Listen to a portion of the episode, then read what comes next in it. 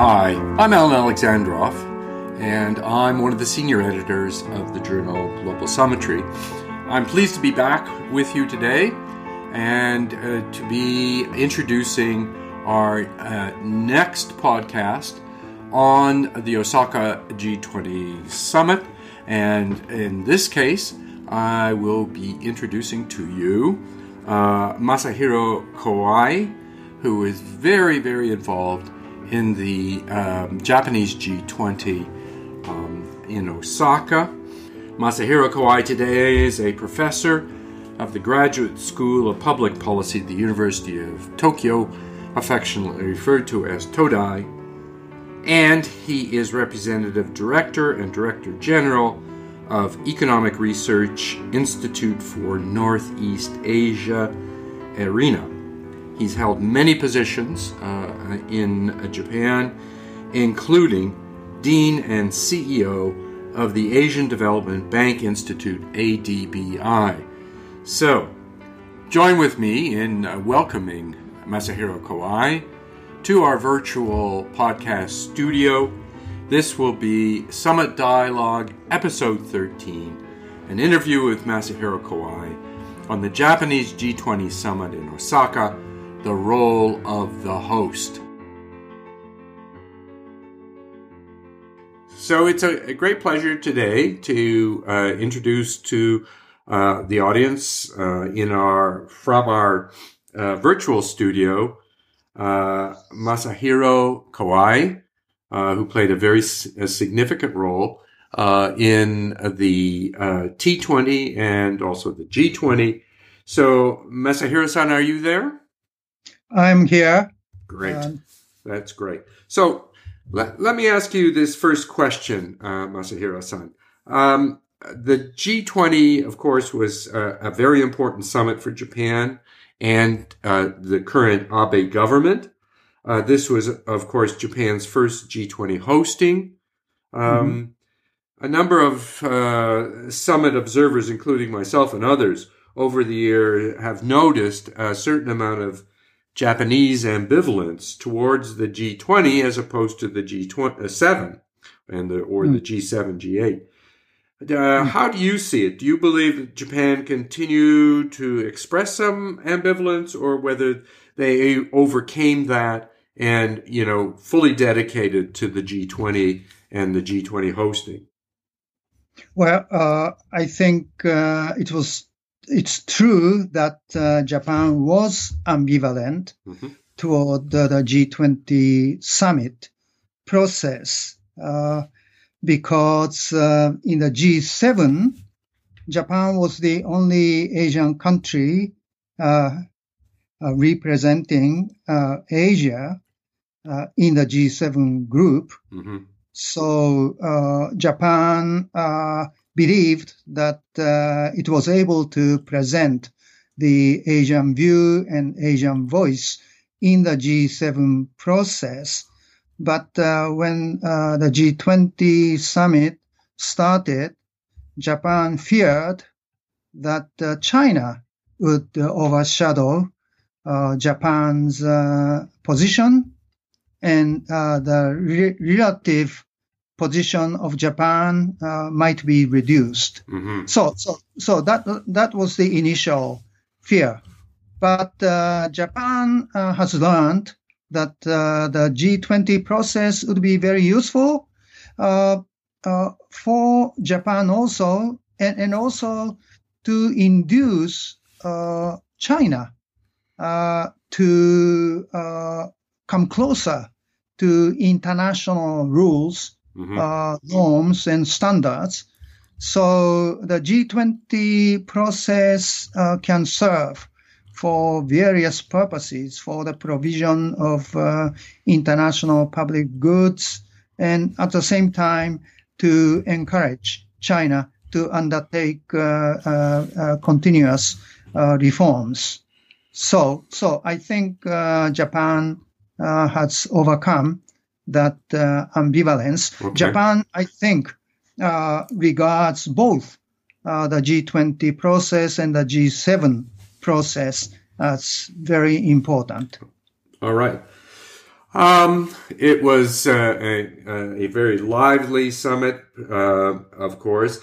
Uh, I, I wanted to raise with you a statement by Shiro Armstrong, who is mm. the editor of the uh, East Asia Forum. Um, and uh, it was interesting because at the completion of the summit, he wrote this editorial. It was quite pessimistic. It said, in part, the Osaka G20 summit may yet be remembered in history as the moment the global rules based order was lost.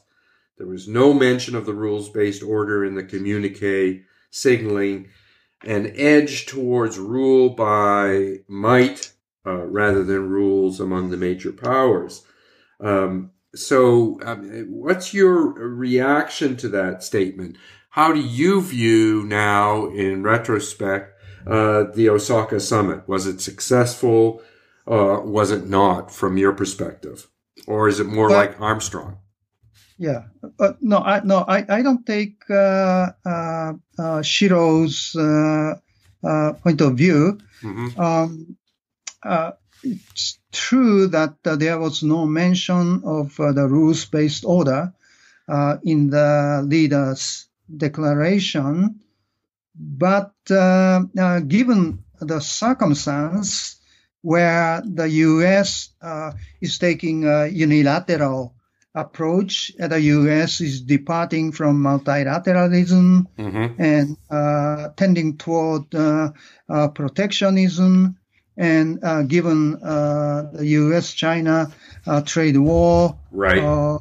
and so forth, given the circumstance, I think uh, Japan uh, has done a relatively good job. Mm-hmm. Uh, uh it was a relative success given uh, the circumstance. Japan uh, did not put a, a, bar very high, you know, in hosting the G20 process. Mm-hmm Japan, I think, uh, from the beginning, uh, gave up uh, the idea of including uh, the wording like, uh, you know, fight against protectionism. Protectionism, yeah. Yeah, and making a significant step forward on climate action. I think Japan took a compromising stance from the beginning mm-hmm. to reach a consensus among the G20 countries, uh, among the G20 members, rather than creating a uh, one versus 19 mm-hmm. kind of uh, situation. So, so Japan wanted to bring the US in, of course, China in, mm-hmm. everybody in. Uh, so, given uh, this uh, very precarious situation, I think uh, Japan has done a relatively good job. Okay. Do, do you think the government itself, I'm sure you've talked to uh, officials subsequently um, and, and others, do you think that the Abe government uh, regards the Osaka summit as something of a success, notwithstanding all the difficulties that you've already pointed out with uh, particularly the United States, but also China, etc. Yes, uh, the Abe, Abe government uh, regard the G20 as a great success. Mm-hmm. Uh, uh I wouldn't go, you know, uh, to as far as great success, but uh, the government, you, you, know, you you have to understand. now we are now into the upper house election period, right? And uh, the Abe, Abe government wants to impress the electorates that uh, Mr. Abe has done a good job mm-hmm. in uh, the G20 process. Uh, it was a great success. So, so that's uh, the government's view uh, towards the G20. I wouldn't call it a great success, but it was a relative, relatively good success. All right. Um, obviously the, the kind of the top uh, uh, significant or top tier issues that the, uh, Japan as host had to deal with uh, would would be uh, of two sorts. One, progress in in terms of rule based trade and possibly WTO reform, and hopefully some opportunity to assist in the de escalation of the U.S. China trade conflict. That's certainly one big area. And then, secondly, the collective statement on climate change, which has now become a part of the leaders' declaration for a number of years. So, so turning first to trade, um, was there, um, you know, a, a serious effort made and a degree of success reached uh, on the question of the U.S. China uh, trade conflict, do you think?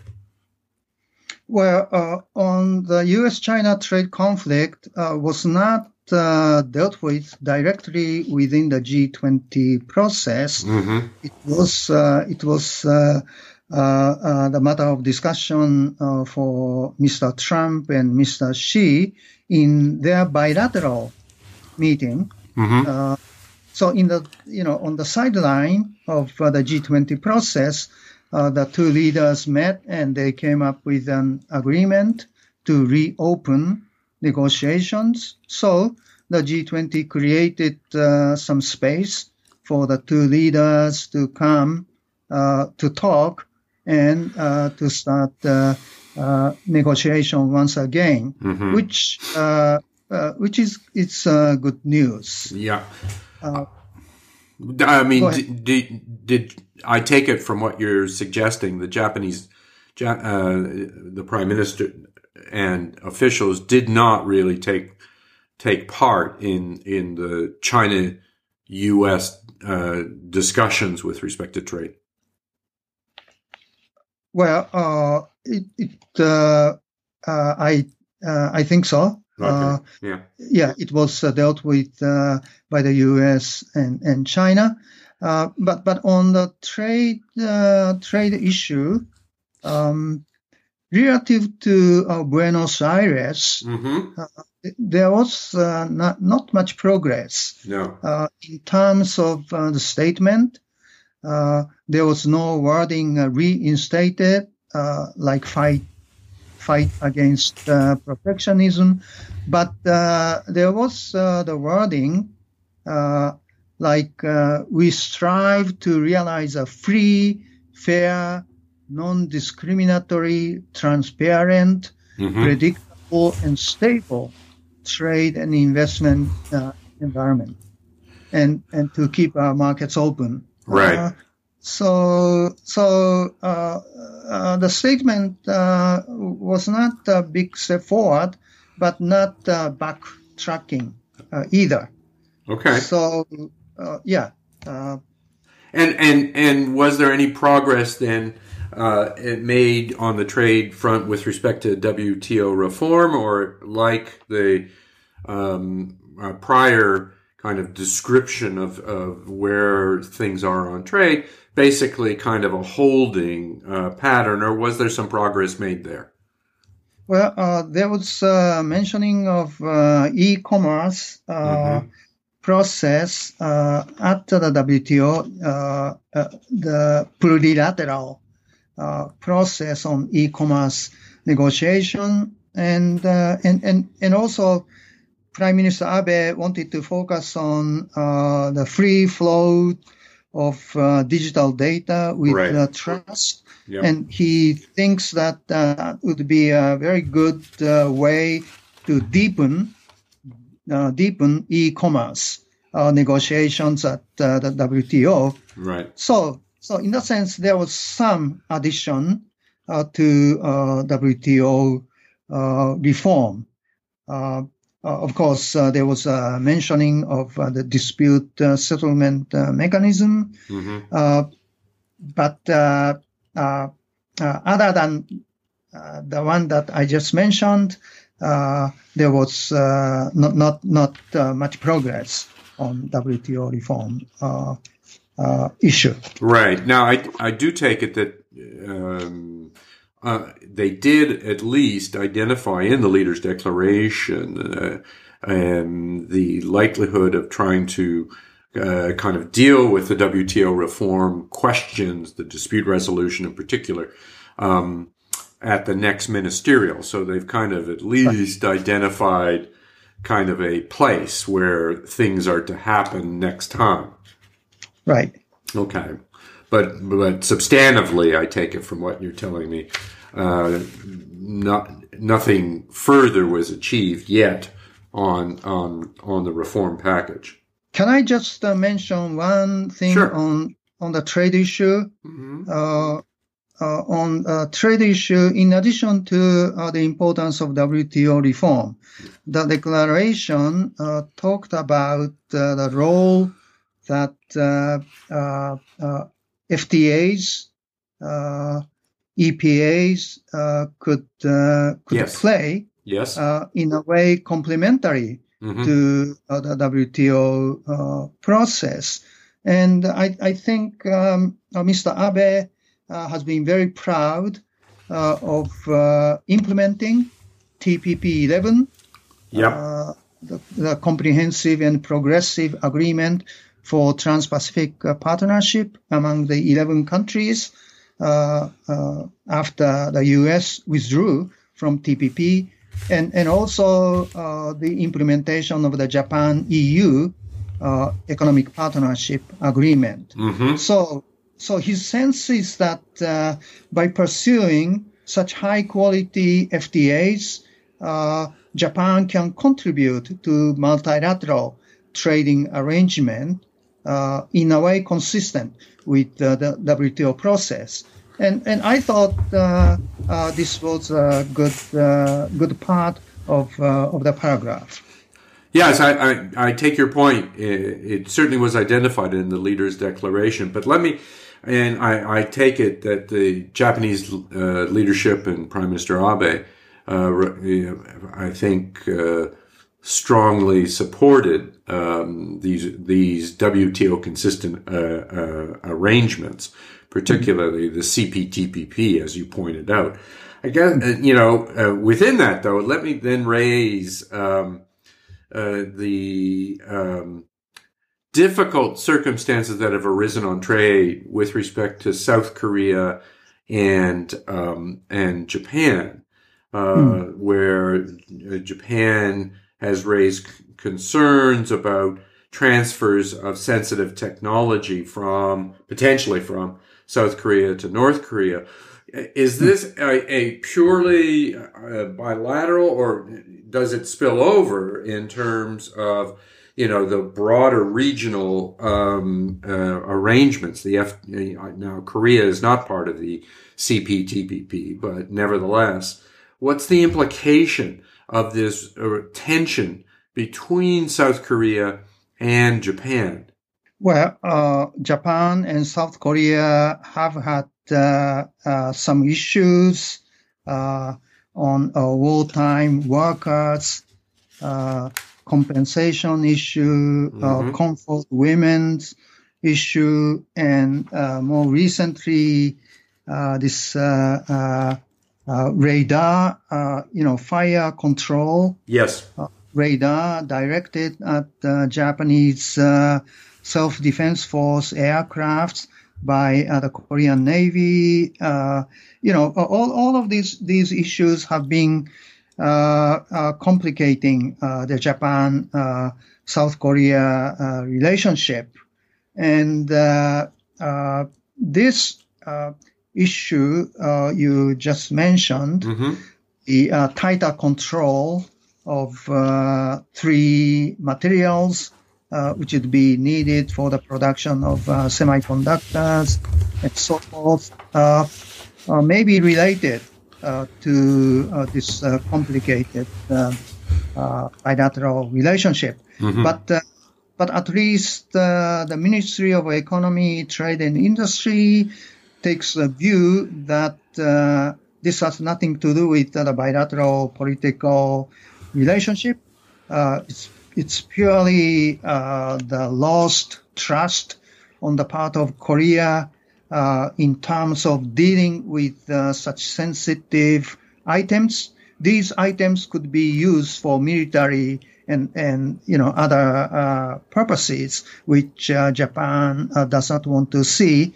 And and Japan uh, has been wanting to hold a meeting with the Korean side on this issue for three years. Mm-hmm. And the Korean side has been rejecting uh, uh, uh to hold a meeting. And, uh, and Japan uh, decided to regard Korea as not trustworthy on this particular issue. So the Japanese side has tightened. Mm-hmm the uh, uh, monitoring uh, and, and, approval process for Japanese shipments of of, of these materials.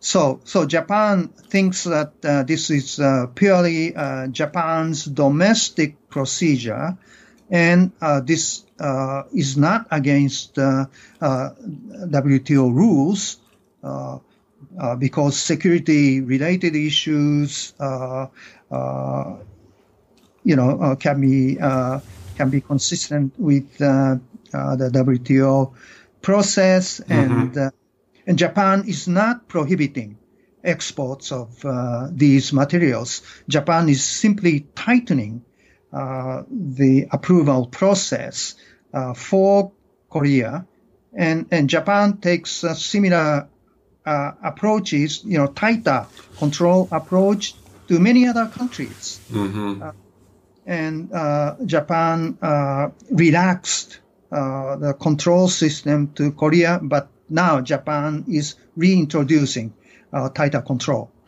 But I take it, and I could you, you, correct me, but I take it that in behind that was the um, South Korean Supreme Court ruling um, on whether or not uh, uh, private individuals could bring uh, a case against Japan uh, in terms of uh, labor and so forth during the war. Uh, at least from the observer side, that's all we, that seemed to be a part of this tension that lies between, recently between South Korea and, and, and Japan. Uh, perhaps, perhaps, uh, uh, may, maybe in the mind of uh, the Abe administration, per, perhaps uh, that that's the case. Mm-hmm. The Japanese position on this wartime workers issue is that the issue was completely and fully resolved right. as a result of the Japan ROK Basic Relations Treaty in the mid 1960s. And uh, uh, that was an international treaty. The Korean side uh, uh does not want to abide by the international international obligation, mm-hmm. and Japan has been proposing uh, a process to resolve this issue, but the Korean side uh, has not fully come back. And so, so uh, that that sort of issue uh, is there. May, maybe that that issue is uh, related uh, in the mind of uh, the Japanese government. But mm. but as long as trade and WTO process is concerned, the Japanese view is that the current tightening of the control approval process is consistent with WTO rules. So uh, Korea as uh, ROK uh, may want to bring the case to the WTO. Mm-hmm. So so we have yet to see what's going to happen. Okay. I, I, I, again, I want to contextualize it. I mean, partly with respect to the uh, with respect to the summit itself. I mean, we saw a whole series of kind of Trump uh, bilateral initiatives, whether with obviously the president of China because of China U.S. trade, but his you know his meetings with uh, Putin, uh, the breakfast with Saudi crown prince, and then of course to top it all off, his uh, visit to the demilitarized zone um, uh, and the meeting uh, with King Kim Jong Un uh, the the president of North Korea, um, uh, and what appears to be at least uh, the restarting uh, of uh, some discussions on the denuclearization question. How much do those tensions, therefore, between Japan and South Korea impact on this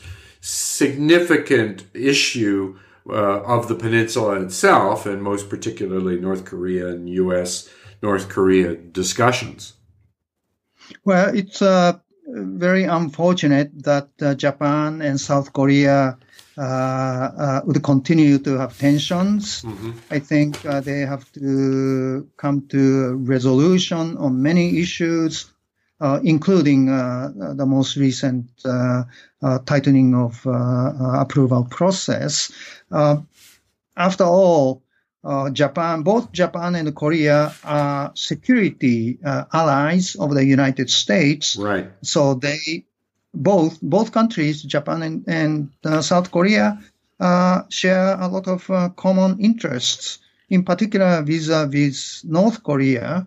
So, so uh, these two countries uh, should be really united, more united than ever. Mm-hmm. But uh, at, at, this point, that's not that that's not happening. Mm-hmm which is uh, which is very unfortunate. But but uh, uh, because of uh, the bilateral meeting between Mr. Trump and uh, uh, Mr. Kim mm-hmm. of North Korea, perhaps the tensions in the Korean Peninsula on the nuclear issue may be managed, may be controlled for for some time. Uh, mm-hmm. as long as uh, negotiations between the U.S. and, and North Korea would uh, would continue, but uh, to the end of the day, uh, uh, the U.S., Japan, and and South Korea they have to come closer, and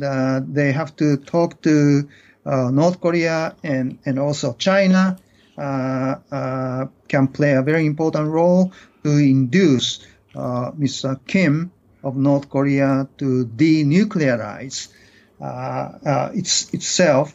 So, uh, so uh, Japan and uh, South Korea have to come up with their reconciliation as soon as possible. Mm-hmm. Mm-hmm. let me let me then turn to an issue that you'd raised as I we work through some of what some of us um, have called the kind of the mid-tier issues.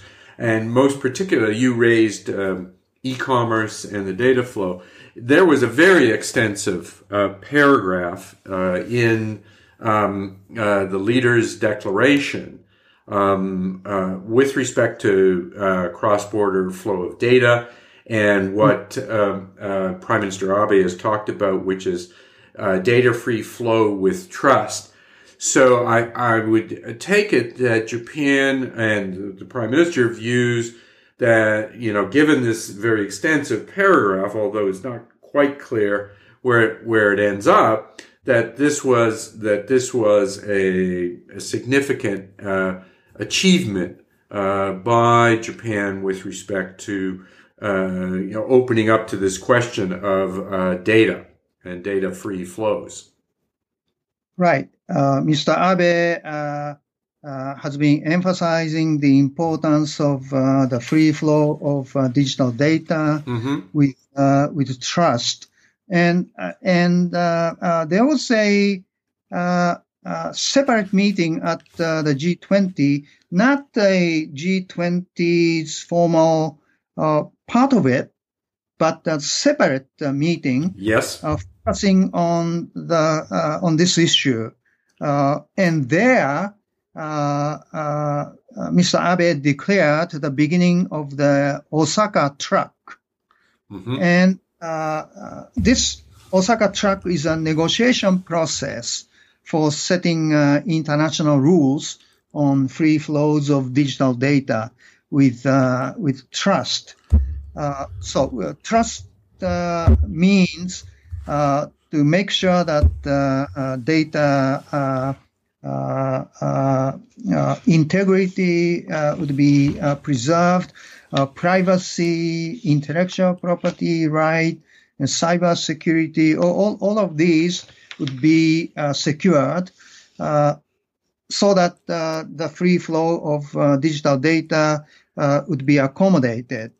So, so he wants to come up with uh, such a, uh, a, set of international mm-hmm. international rules. Okay. And not the, the, problem was that not all G20 members endorsed this idea. India, Indonesia, and South Africa did not sign.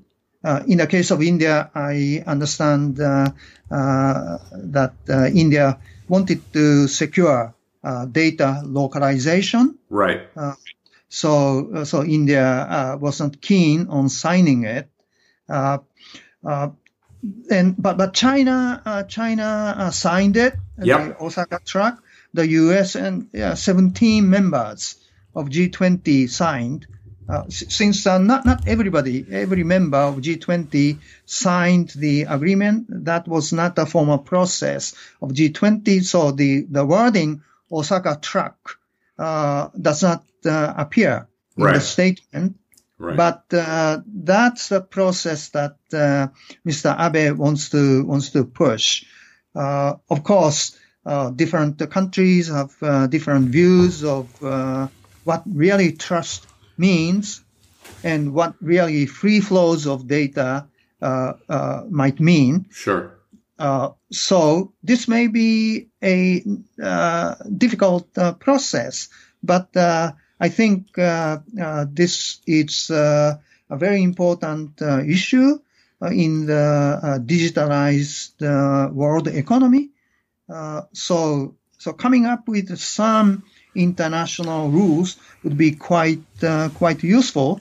So so that's what uh, Mr. Abe uh, uh wants to uh, uh, wants to push. Yeah, and I take it he can take some satisfaction from the fact that he got 17 of the 20 countries agreeing, even though right. not unanimity yet and and that in one of the members that uh, one of the uh, G20 that agreed was China, which is you know a reasonably singular achievement uh, right. with respect to digital. So we can leave it there. Let me just finish off uh, on the the tough issues with climate change. It, it was mm. our understanding that uh, Prime Minister Abe wanted not two paragraphs as uh, uh, ultimately was concluded, meaning there was the paragraph by the 19 on irreversible, that's with respect to Paris. And then there hmm. was a second very extensive uh, paragraph which talked about why China, uh, sorry, the United States refused to, uh, you know, wanted out of the Paris Agreement, uh, etc.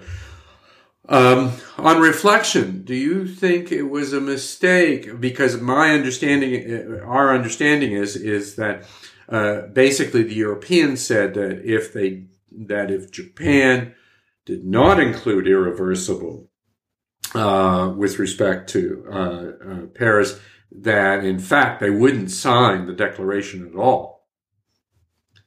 Do you think that uh, Prime Minister Abe, on reflection, uh, feels that maybe you know that effort was not uh, was not a probably a a sensible one in the face of such strong feelings, particularly with respect to the European countries. Well, the wording, I believe, uh, irreversible was uh, also included in right. Buenos Aires. Yes, and uh, and naturally Japan uh, took it uh, uh, as an important statement. I believe there may have been some tussle and hustle. Europeans and uh, Japanese or Europeans and uh, Americans. Yes. Uh, the U.S. but it was it was included, and but but but you you have to remember uh, that uh, uh, given that the U.S. is out of wants to be out of uh, the Paris. U.S. Yeah. has decided to be out of uh, the Paris Agreement. Mm-hmm. Uh, Japan had to take a compromising stance to reach some consensus among all members, rather than rather than breaking up uh, the uh, uh, dialogue and discussions, and rather than coming up with a no statement, mm-hmm. very much weaker statement. Japan's stance was uh, to make sure that everyone would uh, would agree and to make uh, some progress. Uh, so so the addition of a paragraph on the U.S. Mm-hmm. this paragraph uh, there was an, a separate paragraph also in Buenos Aires. Yes. Uh, but uh, in Buenos Aires, the paragraph on the U.S. was very short. Yes. But but now the paragraph in Osaka is longer. Mm-hmm. And I what what I thought was interesting was that uh, the U.S. Uh, is talking about the importance of uh, emission reduction. Yes. And what the U.S. has achieved uh, CO2 emission uh, uh, by 14%, uh, whereas the economy grew by 19% or so. Uh, uh, you know, this decoupling between growth and emission. Mm. and the U.S. says that it's committed to the development of advanced technologies to continue to reduce emissions and provide uh, uh, for a cleaner environment. I thought I thought that that was that was good. Uh, mm-hmm. Mm-hmm. Rather than the U.S. turning around, you know, uh, denying the importance of uh, emission reductions, uh, the U.S. in the statement talks about the importance of emission reduction. so, so the U.S. may not may may uh, want to be out of uh, the Paris Agreement, uh, which is very unfortunate, very unfortunate. But nonetheless, in the statement, I I, I saw something positive on the on the U.S. side. I think I think you're right. I guess the question that arose, however, was that the Japanese negotiators spent a, a significant amount of time trying to achieve a single paragraph uh, that all 20 would sign on to. And mm. that, that, that effort w- was just not successful. And in the right. end, two paragraphs had to be um, provided for 35 and 36 in terms of right. the leader's declaration, right? That's right. So the question was whether or not, you know, it made sense ultimately on reflection that Japan expend that kind of energy with respect to a single paragraph, which, if one kind of looks at it, I suppose retrospectively, but certainly a little bit more objectively, um, it seemed unlikely that you could get agreement as between um, the United States and uh, uh, the other 19, and that in fact there was a a pushback by the Europeans against the kind of compromise that uh, Prime Minister Abe was trying to achieve at that time on that single paragraph. Right, but but, but uh, as I said, uh, in the case of uh, Buenos Aires, yes. there were two paragra- separate uh, two paragraphs, mm-hmm. and the U.S. paragraph was short, and uh, there was no indication of the U.S. approach towards energy and climate issues. Uh, now, the U.S. statement, U.S. paragraph is longer and talks about uh, the uh, importance of uh, uh, emissions reduction. So, so two paragraphs, two paragraphs were not put together into a coherent one, but, but still, I, I thought uh, this was uh, this was not uh, backtracking anyway on Buenos Aires. So so I think uh, uh, the uh, Abe government. you know, tried to make a good balance between the U.S. interest and the rest of G20 member members' interests. Uh, it was unfortunate. Uh, uh, it's unfortunate that, that, the U.S. is out of the Paris Agreement, but once it's out, I think this is one one of the good ways of handling mm-hmm. the differences in views. So you know, uh, we've talked we've talked briefly about the uh, the Japanese initiative with respect to regional trade, the CPTPP, and the you know the whole uh, discussion with um, uh, compromising with respect to the United States or uh, working with um, uh, the other uh, powers.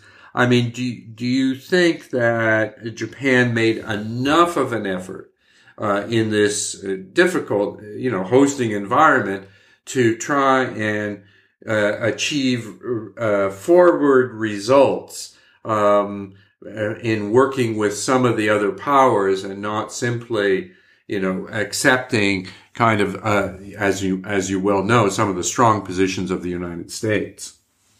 Right.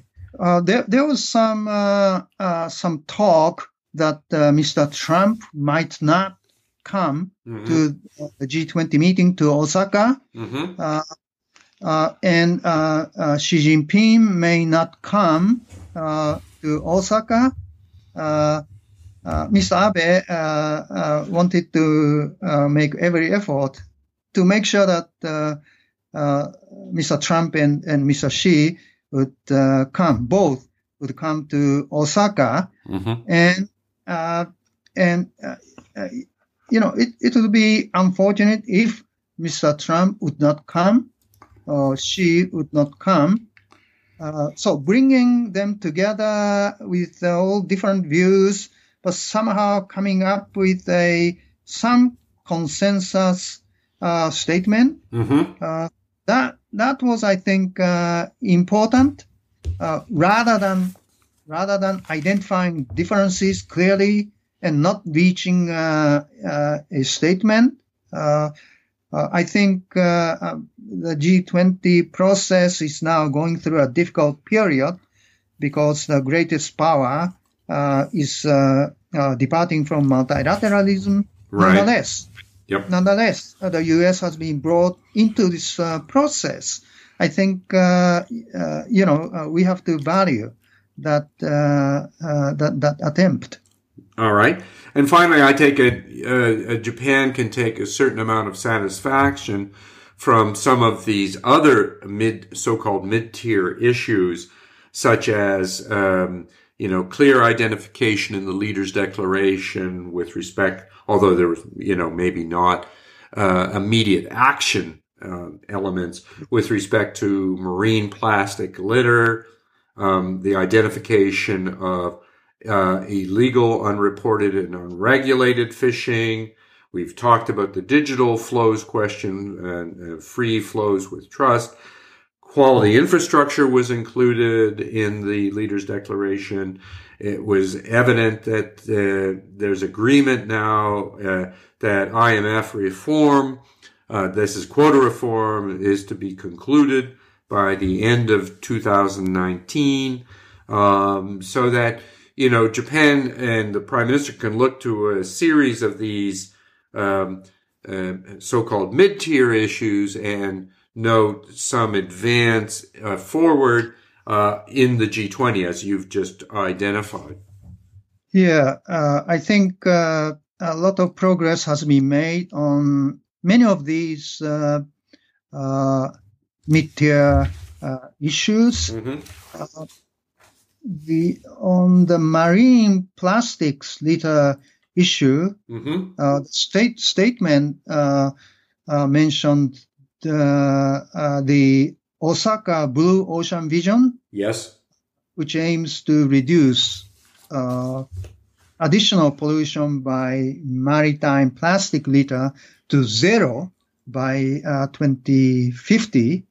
Uh, so, so there was some target uh, set uh, on the uh, issue of digital data free flow with trust, as, as I mentioned earlier, mm-hmm. the Osaka Track uh, has been launched.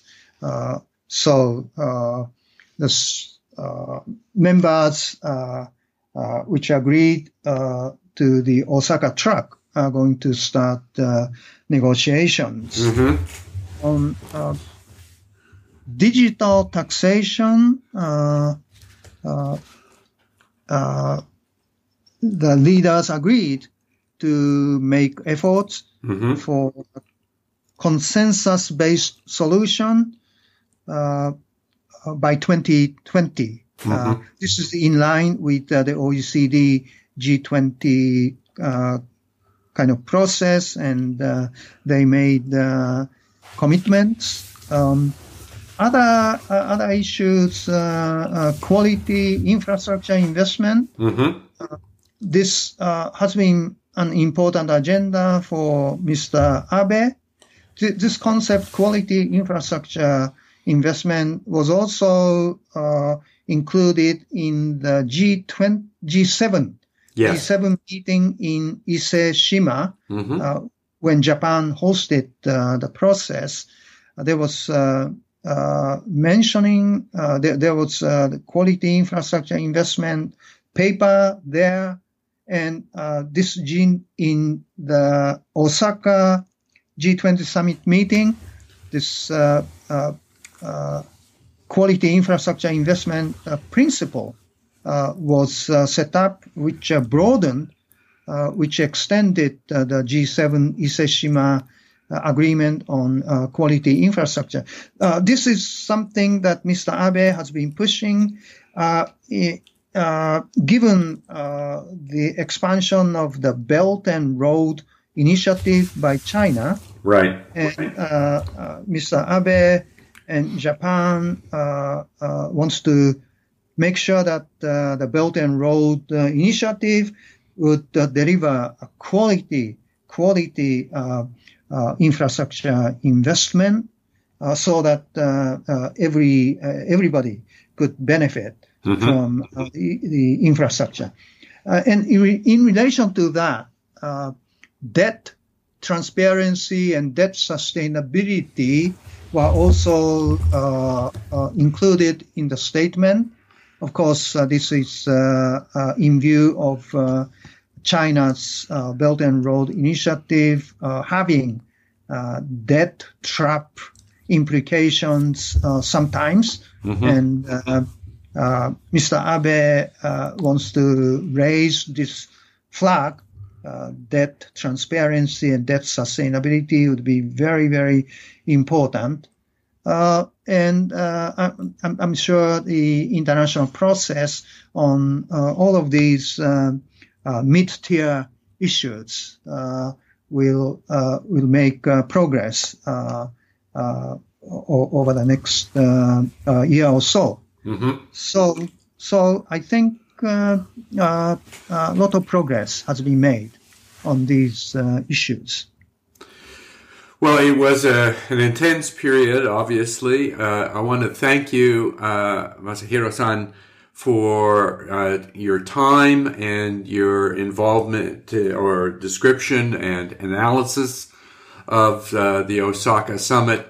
Uh, it it was quite uh, the experience, uh, I am sure, mm. for Japanese officials, for the prime minister, and um, thank you for taking the time out to talk about these issues with us. Okay, thank you, Alan. Oh, it's a pleasure. You've been listening to the Global Summitry podcast with Alan Alexandroff. This episode was edited by Kyle Fulton, and the music you heard was composed and performed by Rory Lavelle. You can find more of his music at rorylavelle.bandcamp.com.